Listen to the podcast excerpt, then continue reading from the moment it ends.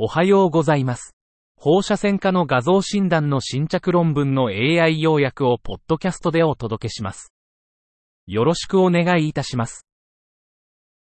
論文タイトル、機械的血栓除去術のための部分的、セーブ、対完全、ソランブラのステントリトリーバー抗体技術、ランダム化インビトロ研究。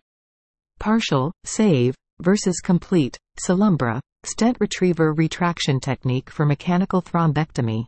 A randomized in vitro study. 背景と目的、急性虚血性脳卒中の一時治療として機械的血栓摘出が用いられています。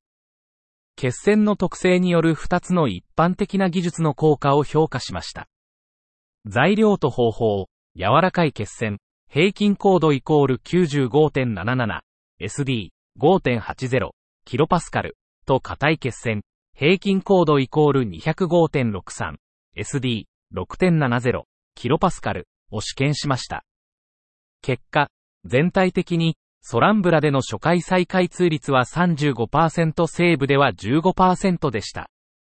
柔らかい血栓では、ソランブラの方が再開通率が高く、38%対12%、血栓の大きさと総面積も小さかった。結論、血栓の特性は血栓摘出技術の効果に影響を与える可能性があります。柔らかい血栓による閉塞では、完全な回収が初回再開通率を高め、側栓を低減しました。論文タイトル、新生自低カルシウム結晶における脳の血行力学的異常と代謝異常、高度な MRI からの所見。Cerebral hemodynamic and metabolic abnormalities in neonatal hypocalcemia. Findings from advanced MRI. 新生児の低カルシウム結晶は最も一般的な代謝異常であり、無症状疾患に対するカルシウム補給の必要性は議論の対象です。37例の新生児低カルシウム結晶患者を対象に、全身血流量、CBF と脳の酸素代謝率、クムロを測定しました。新生児低カルシウム結晶患者は、健康な新生児に比べて CBF とクムロが優位に低下していました。構造的な脳損傷を伴う新生児低カルシウム結晶では、治流動技と脳代謝がさらに低下していました。CBF とクムロは新生児低カルシウム結晶と独立して関連しており、OR はそれぞれ0.80と0.97でした。CBF は無症状の新生児低カルシウム結晶に対するカルシウム補給の必要性を評価するのに有用かもしれません。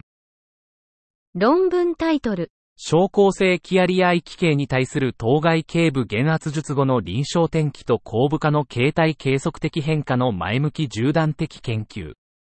Prospective, longitudinal study of clinical outcome and morphometric posterior fossa changes after craniocervical decompression for symptomatic Chiari malformation. 背景と目的。キアリアイ奇形の患者が頭頸部減圧術後に高等化形態、生活の質、神経機能がどのように変化するかを詳細に調査。材料と方法、38人の症状を示す成人患者、女性35人、男性3人を臨床研究に登録。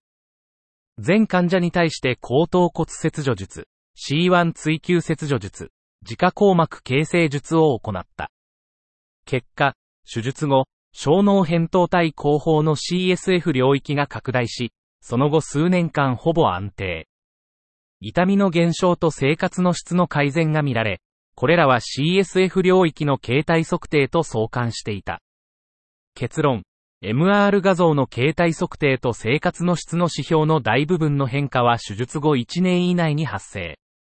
キアリアイ奇形手術後の1年間の追跡期間は、通常、手術の効果と術後の MR 画像の変化を評価するのに十分である。論文タイトル、頭頸部扁平上皮癌の再発診断のための頸部画像レポート及びデータシステム、NERADS のパフォーマンス、体系的レビューとメタ分析。Performance of neck imaging reporting and data system, NERADS, for diagnosis of recurrence of head and neck squamous cell carcinoma. A systematic review and meta-analysis. 背景、頭頸部癌の治療後追跡画像に使用される報告テンプレートである NERADS について。目的、各ニーラッツカテゴリーに基づく頭頸部扁平上皮がんの再発検出率を評価し、ニーラッツ2と3の診断精度を比較すること。データソース、メドライン、スコーパス、エンバスデータベースを検索。研究選択。このシステムレビューでは、メタ分析に的確な7つの研究、694人の患者、1233の病変を特定。データ分析。各ニーラッツカテゴリーの再発検出率と、ニーラッツ3または2をカットオフとした再発の診断制度のメタ分析を実施。データ統合。種病変の各カテゴリーの推定再発率は、ニーラッツ3で74.4%、ニーラッツ2で29.0%、ニーラッツ1で4.2%。頸部リンパ節の各カテゴリーの推定再発率は、ニーラッツ3で73.3%、ニーラッツ2で14.3%、ニーラッツ1で3.5%。制限。研究のデータの異質性を考慮すると、結論は慎重に解釈すべき。結論。このメタ分析は、種病変と頸部リンパ節の各ニーラッツカテゴリーの推定再発率を明らかにし、ニーラッツさんが再発検出の高い診断性能を持つことを示した。論文タイトル。小児集団における磁気共鳴神経撮影技術。Magnetic resonance neurography techniques in the pediatric population. 中枢外脳神経系の MRI 評価は確立されています。MRI の進歩により、末梢神経などの小さな構造を視覚化できるようになりました。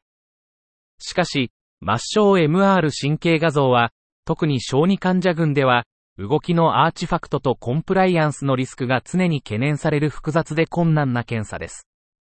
MR 画像プロトコルの技術的側面は、画像品質とスキャン時間をバランスさせるために、柔軟でありながら堅牢でなければなりません。成功的な MR 神経画像検査を確実に行うための重要なステップは、患者、家族教育と紹介チームとのオープンなコミュニケーションを含む非技術的な前処理です。論文タイトル。結核を伴う孤立した神経弓結核、症例報告。Isolated neural arch tuberculosis with tuberculomas, case report. 52歳の女性で脊椎結核の非典型的な症例を報告しました。画像診断の特性から脊椎腫瘍と誤診されやすいです。初期診断として結核を考慮し、戦死生検を行いました。手術中に取り出した検体を病理検査、微生物培養、クパート MTB、リフ、MNGS に送り、神経弓結核の診断が確定しました。手術後、抗結核薬治療により安定した効果を得ました。この珍しい症例は、非典型的な脊椎結核の診断と脊椎腫瘍の鑑別に重要な参考となります。特殊で稀な臨床症例では、適切な検査による正確な初期診断が次の診断と治療を決定します。論文タイトル外来診断用脳カテーテル血管造影の安全性の側面と手順の特徴。Safety aspects and procedural characteristics of ambulatory diagnostic cerebral catheter angiography. 目的、脳血管カテーテル造影は、神経血管病変の評価に使用されます。しかし、安全性のデータが不足しているため、患者は通常一泊します。方法、426例の外来診療脳血管造影を広報史的に分析しました。結果、426人の患者のうち14人、3.3%が何らかの合併症を発症しました。MRI を受けた333人の患者のうち21人が局所的な拡散強調画像、ドイ、病変を示しました。結論、脳血管カテーテル造影は外来診療で安全に行うことができます。以上で本日の論文紹介を終わります。お聞きいただき、ありがとうございました。